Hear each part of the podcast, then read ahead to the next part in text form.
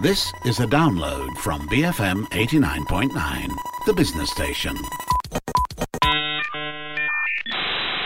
Hello, I'm Hanif Baharuddin. You're tuned in to the show that brings you closer to the people and places of our capital city.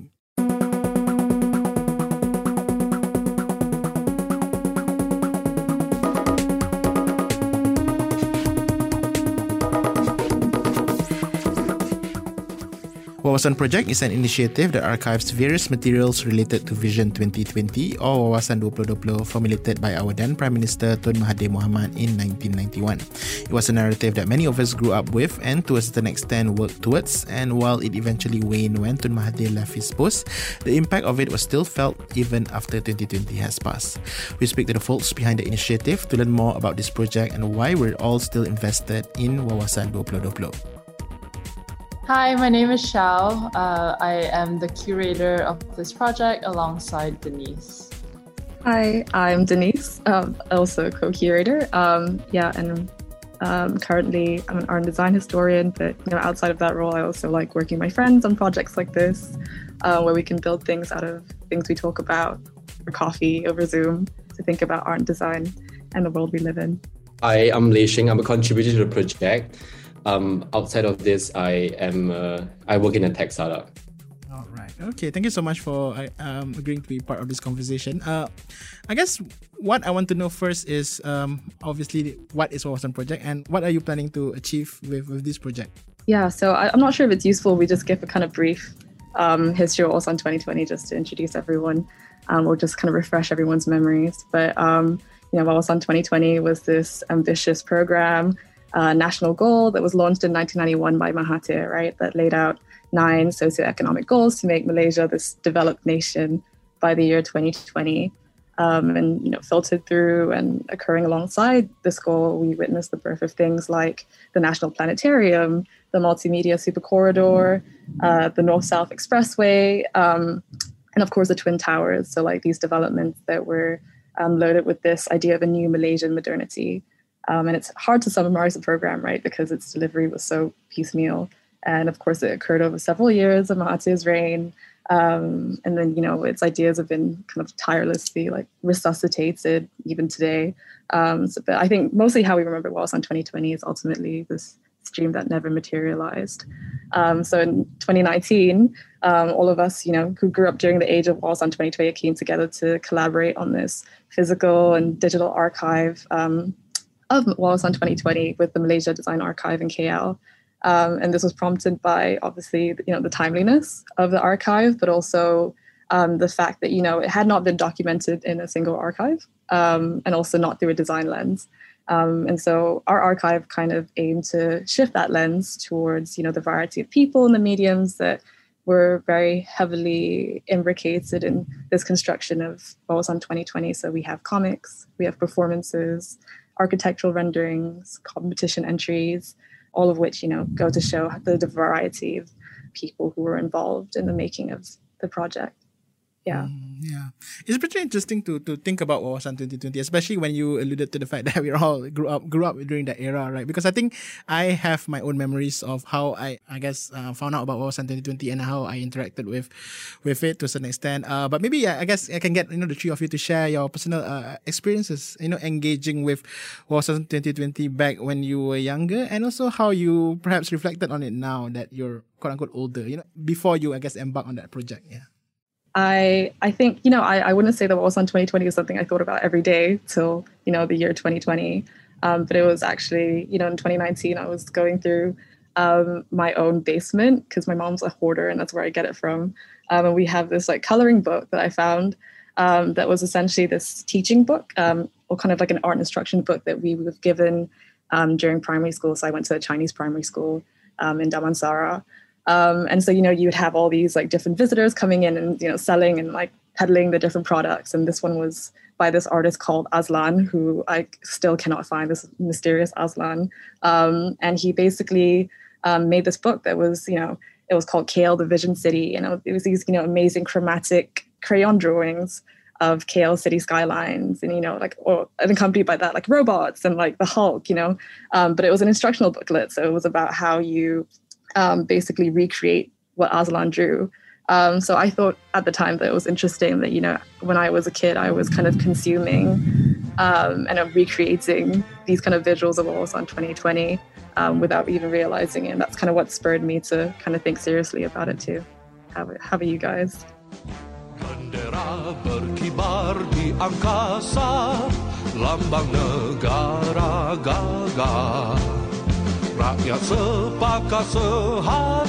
Sejiwa, tekad berbakti dengan megah. I think for me, I really grew up sort of singing the song. You know, I think everyone is very familiar with the song. But I also grew up in Penang, so in some ways I was quite removed from the center of the city. I only really started going to KL maybe in my early 20s when I started to work there, and then you know later I moved to KL. And I think you know coming as an outsider into the city, I always loved the Twin Towers. I always loved Petronas Twin Towers. Right, it was the kind of emblem for me of what um, KL stood for in comparison to the kind of like very sleepy Penang that I'm from.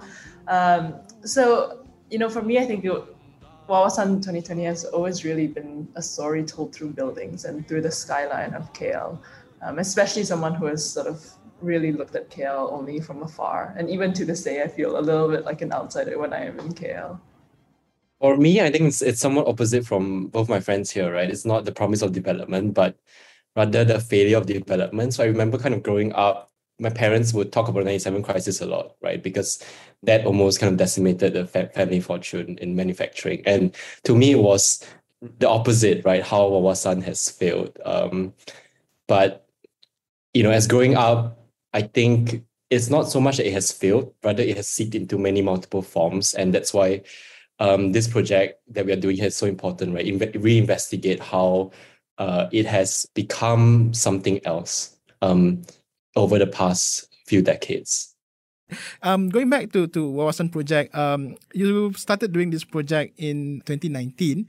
Obviously, 2020 is a difficult year to somehow, I guess, digest when it comes to talking about Wawasan 2020 only because um, we had other distractions, you know, global distraction. But regardless, um, you know, it's been two years now. It's 2022 now. Um, why why are we still, to some extent, fascinated with with Wawasan 2020, two years later, you know, if you know what I mean? I mean, and, and, and I know it's good to, to be reflective, but what else can we, can we gather from, from this whole, yeah, Wawasan 2020 concept? Yeah. I think one thing that became clear as we were working on our online exhibition was that Wawasan 2020 really, you know, means such different things to so many people as can be told from like the stories that we all have of it, right? I mean, in some ways, it's really this blank slate upon which we can just project our ideas. I think that's the thing that has always fascinated me about the project, like Wawasan 2020 as an idea. You know, it's like specific enough, but it's also vague enough, such that everyone kind of has their own interpretation of it, has their own story of it. And when it becomes such a big part of the way in which political subjectivity, I think, especially in the 1990s and early 2000s, was uh, created, you know, the way we think of ourselves as political subjects at the time was really uh, tied up with this idea of in 2020. Our also kind of like personal subjectivity in some ways, I think, becomes tied up with 20, Wawasan 2020. So it's, I guess, why it continues to fascinate is it's because it's so hard to extricate. You know, it's so hard to like remove this and still like feel like ourselves, you know, in some way. Um, not only as sort of like citizens, but also as just like individuals. I want to latch on to that and kind of add to that as well, right? Um, we Wawasan 2020 may have ended, but we are all Wawasan subjects, right? And what I mean by that is the three of us and alongside many other contributors as we thronged through the, we plowed through the archive, what we saw clearly in the 1990s was this um, anxiety that Mahathir and um, his propagandists and everyone in the policy team had right about how Malaysia is backward, right? They wanted to literally mold this modern subject who's capable, who's faster, better, almost kind of like a like a robotic humanoid, right? And and this is actually very, it's very, um, it's it's it wouldn't be, it's actually very in Mahathir's form, right? Remember in the 1970s he wrote this treatise about the Malay dilemma and how Malays have to kind of like modernize themselves to compete in the modern economy. And 20 years later, he comes back with something similar, which is a Malaysian subject is now backward and they have to modernize themselves. And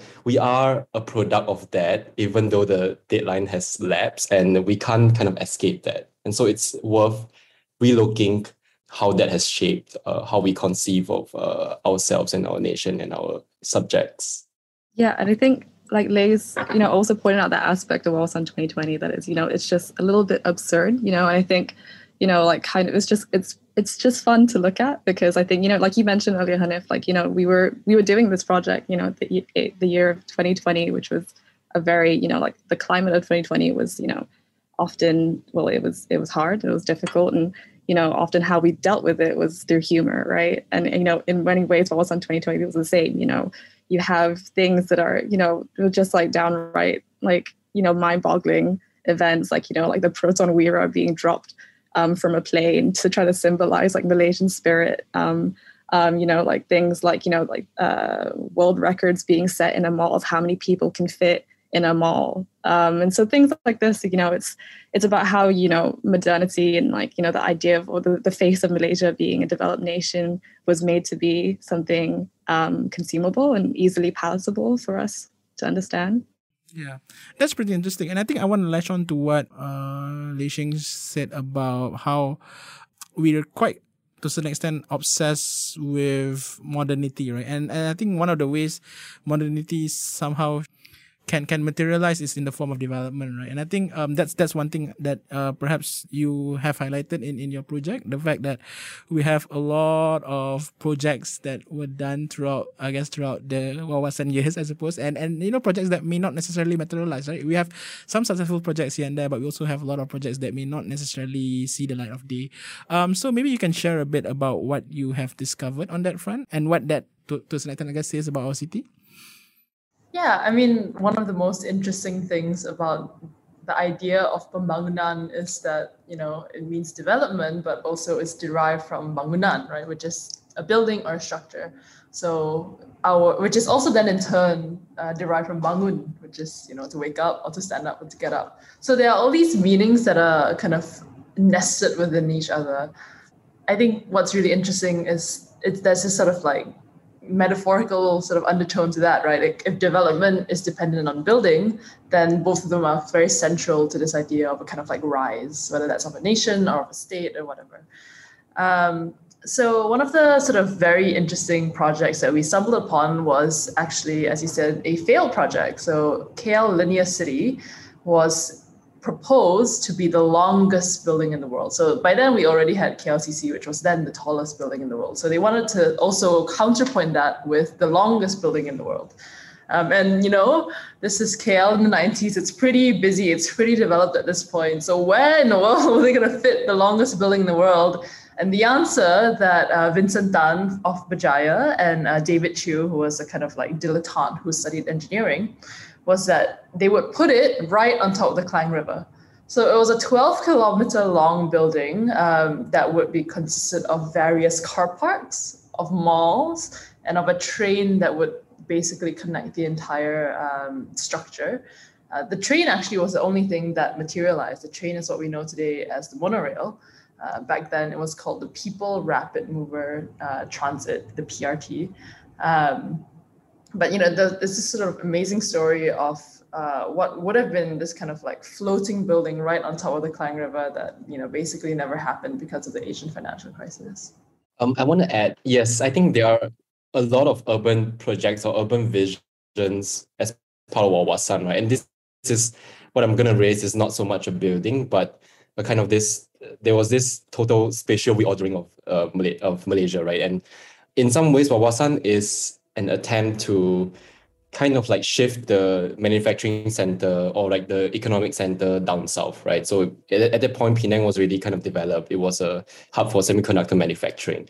Uh, it was a hub for manufacturing, and and Mahathir really wanted to and this of course wasn't said um, explicitly, but there were many commentators and newspapers at that point who latched onto that and said that Wawasan was an attempt to shift the the spatial center down south, right? And not only that, but also to move away from manufacturing to the knowledge economy, right? So physical manufacturing to the kind of like it, to something else in the cyberspace. So something tangible to something intangible, right? And there were all these um, spatial metaphors uh, used. And to answer your question on how this is unbuilt, he also envisioned Cyberjaya as kind of like what he calls a brain of the country, literally the nerve center. Cyberjaya project as the nerve center of the country, right? So uh, it was a center and then everything else was a periphery. And of course, Malaysia today is much more decentralized, right? It's not, yes, it is still very much concentrated in the capital, but it is not what he planned it out to be, where everything else, everything else comes through the center. So this is another form of unbuiltness. That was Yap Lei Sheng and he's joined by Dennis Lai and Lim Xiao Yun and together they're part of the Wawasan Project, a collective that archives materials related to Wawasan 2020. We're going for a short break. Stay tuned. I'm Hanif Baharuddin and you're listening to I Love KL on BFM 89.9.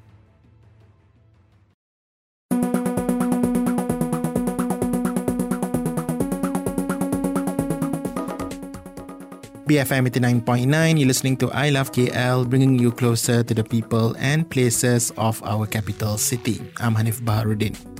I'm speaking to Dennis Lai, Lim Xiao Yun, and Yap Lei Sheng from Wawasan Project, an initiative that archives and documents materials related to the famed Wawasan 2020, a brainchild of our then Prime Minister Tun Dr. Mahathir Mohamad.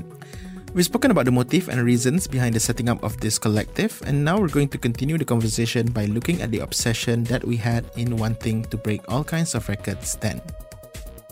Yeah, I think I think a large part of Wawasan 2020 was the idea of Malaysian excellence, right? Um, I mean, part of part of Mahathir's idea for Wawasan 2020 was, you know, the idea that Malaysia would not only just be excellent but also more excellent than the West, right? So it's this kind of alternative form um, you know, in a lot of his speeches, he explicitly states how, you know, Western models of pro- like progress do not work in Malaysia. And in actuality, that we need um, our very own formula towards this. And that was his nine goals, right? So, you know, you had, you know, psych- psychologically subservient to none. Um, I can't really remember all of them. You guys can help out. Uh, re- religiously, a family oriented. Um, yeah, just just a whole breadth of different ideologies. Um, and so, like, we have this very uniquely Malaysian formula um, here. Um, and I think to do so, you know, it required, you know, hyperbole. So it required, you know, setting records. Um, it required building the tallest buildings. Um, and, you know, in that sense, it it was just kind of an easy way out, right? They're they're kind of sometimes um, empty symbols uh, or easy easy ways into, you know, um, grabbing attention. And I think that's something that, you know, um, actually one of our contributors to our exhibition highlighted. So we have um, the artist Izzat Arif um, and the writer Ellen Lee, um, and they actually responded to this first day cover in our archive. And so you know the first day covers they um, they're these postal objects that celebrate different um, achievements or monuments in Malaysia that were disseminated um, you know, locally and around the world. And so they made a satirical first day cover about um, a series of rock formations um, underneath um, the Desa Sri Hartamas flyover. Um, and so, you know, again, like this is this way of being, you know, questioning like how how do monuments monuments become monuments and how do they attain significance? Um, and you know, they're they're kind of you know reversing um, the way the program worked, right? So, you know, at once we have this Wawasan 2020 program where, you know, things and and images were consciously generated to, you know, that would be freely borrowed and replicated on textbooks. Um, but then, you know, Izzat and Ellen reverse this by asking, you know, like, what if things just acquire significance by accident? Um, and what if these things are, you know, ultimately kind of meaningless, like a like a rock under a flyover? Um, based on what you've uncovered, uh, based on what you've discovered from your work, and, and reflecting on on on them, um, did you ever feel that the way it was done was a bit like propaganda? Was there like an element of it being propaganda driven or was it very apolitical and aspirational in such a way that I think everyone can't help but just be consumed by it? You know, whether whether you're I guess pessimistic or optimistic, there is a sense of like I guess wanting to be part of that vision, wanting to work towards that vision. Or did it feel very directive as well, very top down, if that makes sense? yeah, I think you know there were definitely top down, and it was very very top down. I mean, Wawasan 2020 was announced by Mahathir, right? But I don't think that means that it wasn't seized in some ways by the people, right? Uh, where you know Denise's coloring book, I think, is a great example of like a literal, you know, instructional booklet on how to picture the city. But also, I think we have to understand it in the context of the 1990s as well, right? Like in the same way that Linear City is almost the alter ego of like the Petronas Twin Towers, I feel like Wawasan 2020 in some ways is like the alter ego of the Asian values that Lee Kuan Yew espoused in the 1990s, where you know Mahathir isn't really just in conversation with what's happening domestically; he's also in conversation with what he sees happening sort of internationally at that point. Um, and if Asian values is a very kind of like uh, moral dimension to the way in which uh, Lee Kuan Yew perceived the kind of rights of Asia, I think uh, Wawasan 2020 was a very sort of economic and technological vision of what Mahathir saw as the future for Malaysia itself. So I think, you know, in that way, yes, it, it was very top down, but it was also bottom up in how people responded to him. But also, you know, he's speaking to these different scales, not just that of domestic, but also a kind of like global, regional, international scale.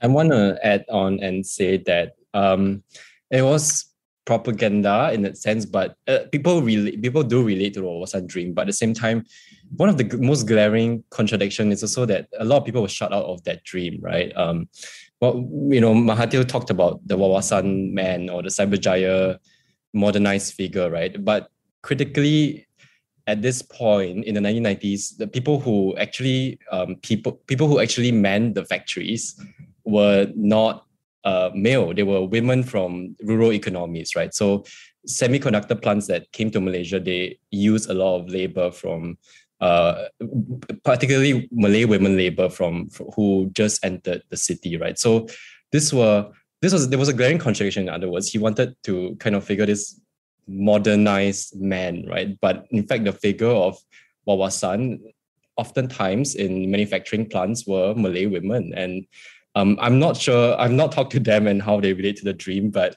um, but it was top down and exclusive in that sense. Mm.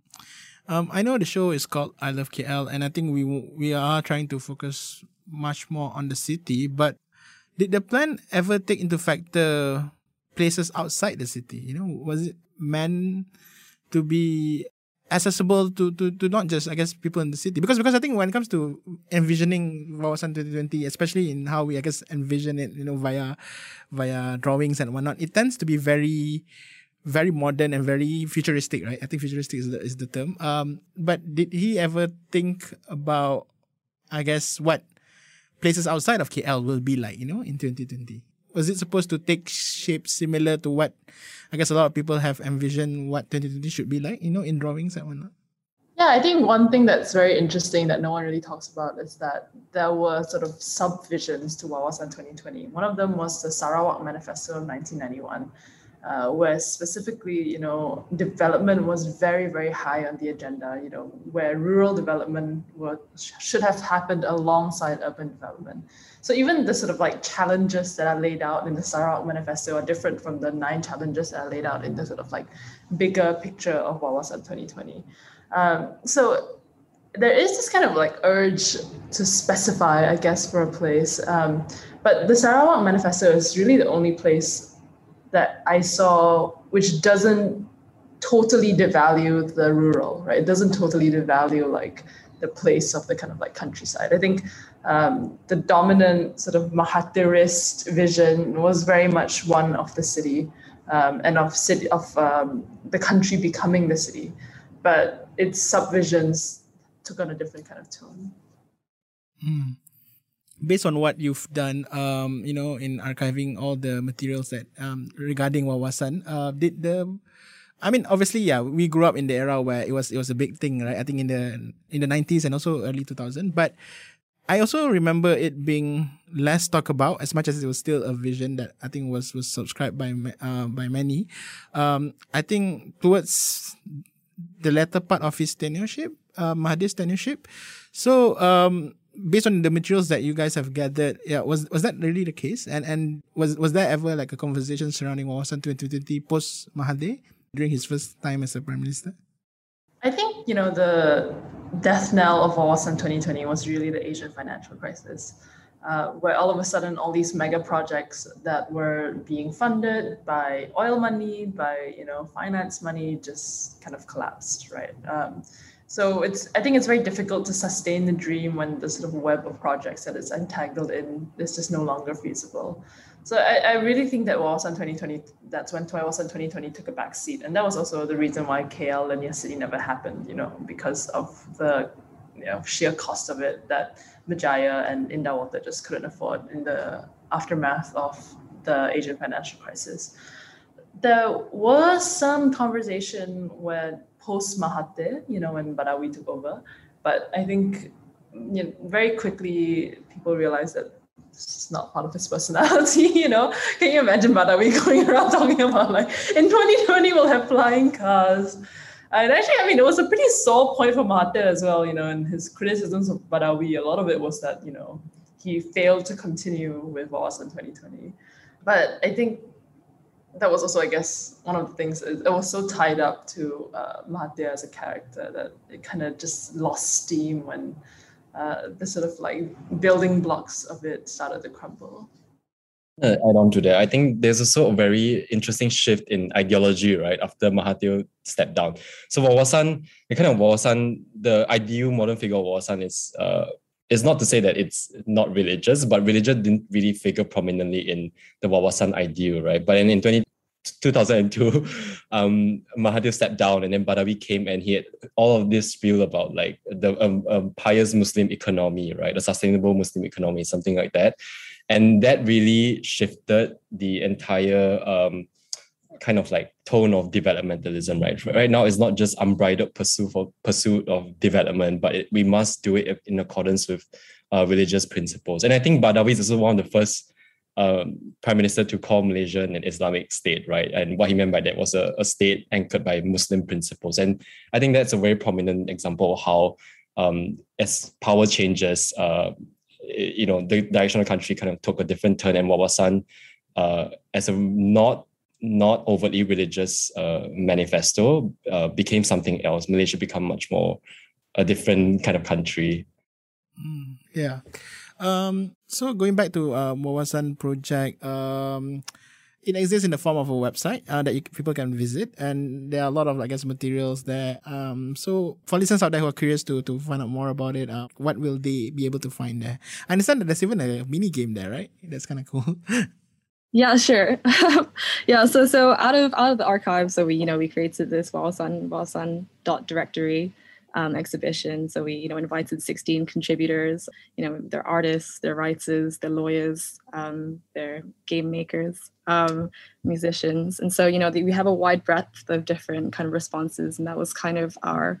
Um, you know, our idea that, you know, one, we also wanted to shift the gaze away from the state-centered, um, you know, gaze of Wawasan 2020, but also to, you know, inject, you know, diversity and kind of subjectivity into our archive, you know, bring in bring in opinions, you know, disregard admiration, you know, sometimes annoyance to this very sanitized um, state-centered history that is typically offered. So you know you'll you'll find anything and everything, and we also um, invite people to contribute because you know we love you know it, it, we want the exhibition to grow as well. We're you know building a publication, but like you know our intention was to kind of just make it into this thing that um, well this this node like you know Liz was saying that you know eventually connects to other nodes. And um, I think our our exhibition titles alludes to this right? It's like um, we were kind of you know directory being this like hyperlink thing where you connect one person from the other and sometimes unknown connections are made. So yeah we hope we hope to get some some contributions if you can. All right. So so for now it exists in the form of a website but um you obviously have physical material as well, and um, like you said earlier, there's there's a, a book that's currently in production, right? Um, so uh, it's meant to be an ongoing process. How how long do you foresee doing this? oh, I, oh, um, I think it's it's not ongoing per se, but I think you know, like we welcome people to like come to the archive and look through the um the Wawasan 2020 archive and all the objects because they are like fascinating um, there's one there's a comic called 2020 uh, that was published in Relax magazine in 1997, and it was this like crazy story set in like techno-futuristic Malaysia, and there's you know this multi-ethnic squad of young Malaysians that overthrow um, this um, this group of villains that are like coded as white Westerners, and you know it's it's this you know you have like floppy disks um, projecting holograms, and so yeah we have objects like this which will um, you know inevitably be quite exciting, um, and but that we also um, hope that you know by by vis- visitors coming to the archive, um, but also you know we can always get a DM on Instagram um, just to share stories and or even to critique what we've done. Mm. I mean, I mean, it's kind of interesting that I think because to an extent we're all part of that generation, right? That grew up with the Wawasan 2020 narrative. But how would you, I guess, contextualize this to someone who's a bit younger? you know, I mean, having the website is great, but you know, what kind of things do they have to somehow, I guess, be mindful of in order to fully grasp the the whole thing? Yeah, I guess one thing that we set out to do with the website and our exhibition was to make it such that you know you didn't need to have been a part of it to really understand it. So you know, as you mentioned, one of the things that we do have on our website is this little game, right? Um, and it's a you, you basically you're like it's a snake game, and as you eat the sort of like pieces of uh, these little like protons with like Mahathir's eyes on them. Uh, this image of KLCC kind of like flashes back and forth, and it's set to this sort of like thumping techno music. So I guess we're hoping that the work speaks for itself, right? Where you don't have to really understand it to kind of understand the implicit uh, and underlying messages that you know come with come with the works. I also want to say to kind of the younger generation. I mean, I think we're all pretty young, but then this newer generation who are born after the millennium. Um, that even though it's no longer the Wawasan era, kind of the ghost of Wawasan lives among us, right? And today we've talked about uh, the linear city and how it has uh, irretrievably carved out like urban spaces in our city. You know, we talked about like uh, monuments under the highways and how it's connected to this monumental fetish uh, as part of Wawasan. So there are all these little hints of how kind of Wawasan era ideas lives uh, among us, and we just have to kind of open our, our our eyes to it and observe. What's next for us? I mean, in the sense that that that at one point, I mean, whether you're political or apolitical, Wawasan 2020, at least even for me personally, was something to aspire to. And you know, in a in a kind of weird way, I guess, one way or another. But but now that we've passed the date, how would you, yeah, all three of you, like reflect on on? I, I guess you know, I guess yeah. I mean, like Lei Sheng said, the ghost of ah Wawasan 2020 will continue to live on. I think one way or another. But but where do we go next? I mean, I think one thing that Wawasan has made sort of emblematic is that every prime minister needs to have a vision now. You know, like Sabri has his uh, Keluarga Malaysia. Um, everyone, everyone kind of has has their stamp on the world in that way. I but I, I do think that in some ways we'll never really escape Wawasan. You know, it it has set the tone for a lot of ways in which uh, politics even just like functions uh, in in Malaysia, and that's the interesting thing about history, right? That story is always being written. So the whatever happens will always be connected to what has already happened. And it's just a way in which we continue to tell these stories. Like that's i guess what's fundamentally interesting to me about any of these projects. If my i may add on a bit longer. Um is that actually i think one very crucial difference that this mood in malaysia has shifted right? In 1990s there was always this beyond this future to look towards and i don't know about my fellow um, friends here, or even Hanif yourself, do you feel sometimes it feels like we are in a stasis, right? Um, there was there's no longer this kind of future to look into, and especially after the pandemic, it feels like we are stuck in the present, right? And maybe that is a product of the kind of the end of Wawasan, um, this perpetual stasis. No, I was gonna say I don't think it's specific to Malaysia. But you know, it's I think a kind of like everyone is feeling this pessimism, this insularity. Um, I mean, the UK, look at the US, um, even look at like Hong Kong or Singapore, right? Um, there's a sort of looking inward now. I think it's a, it's a very different kind of time. Yeah, agree with you both. I think, you know, Lace brought stasis, Xiao brings up pessimism. I think, um, I think I maybe speak for like the side of um, you know, like finding Wawasan 2020, just, you know, something that you kind of have to, it's kind of just a release, you know, like I, when I look at the exhibition, I look at it as like a time capsule, like in the same way that someone would bury a time capsule. It's like something that you, you make, you construct out of things that you thought about, you talked about, things that are like personal to you and, you know, like things that were important to you, like subconsciously.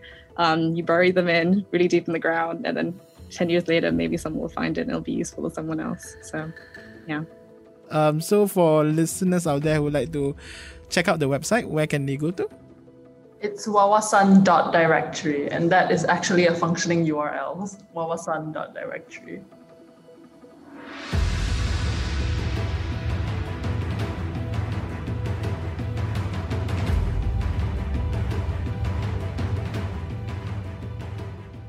You've been tuning in to I Love KL, and that was Lim Xiao Yun, and she's joined by Dennis Lai and Yap Lei Sheng. They're part of the Wawasan Project, a collective that collects and archives materials relating to Wawasan 2020.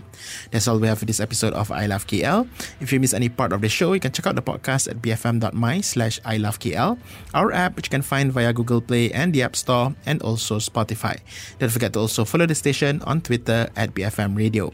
My name is Hanif Baharudin, and you have been tuning in to I Love KL, bringing you closer to the people people and places of our capital city.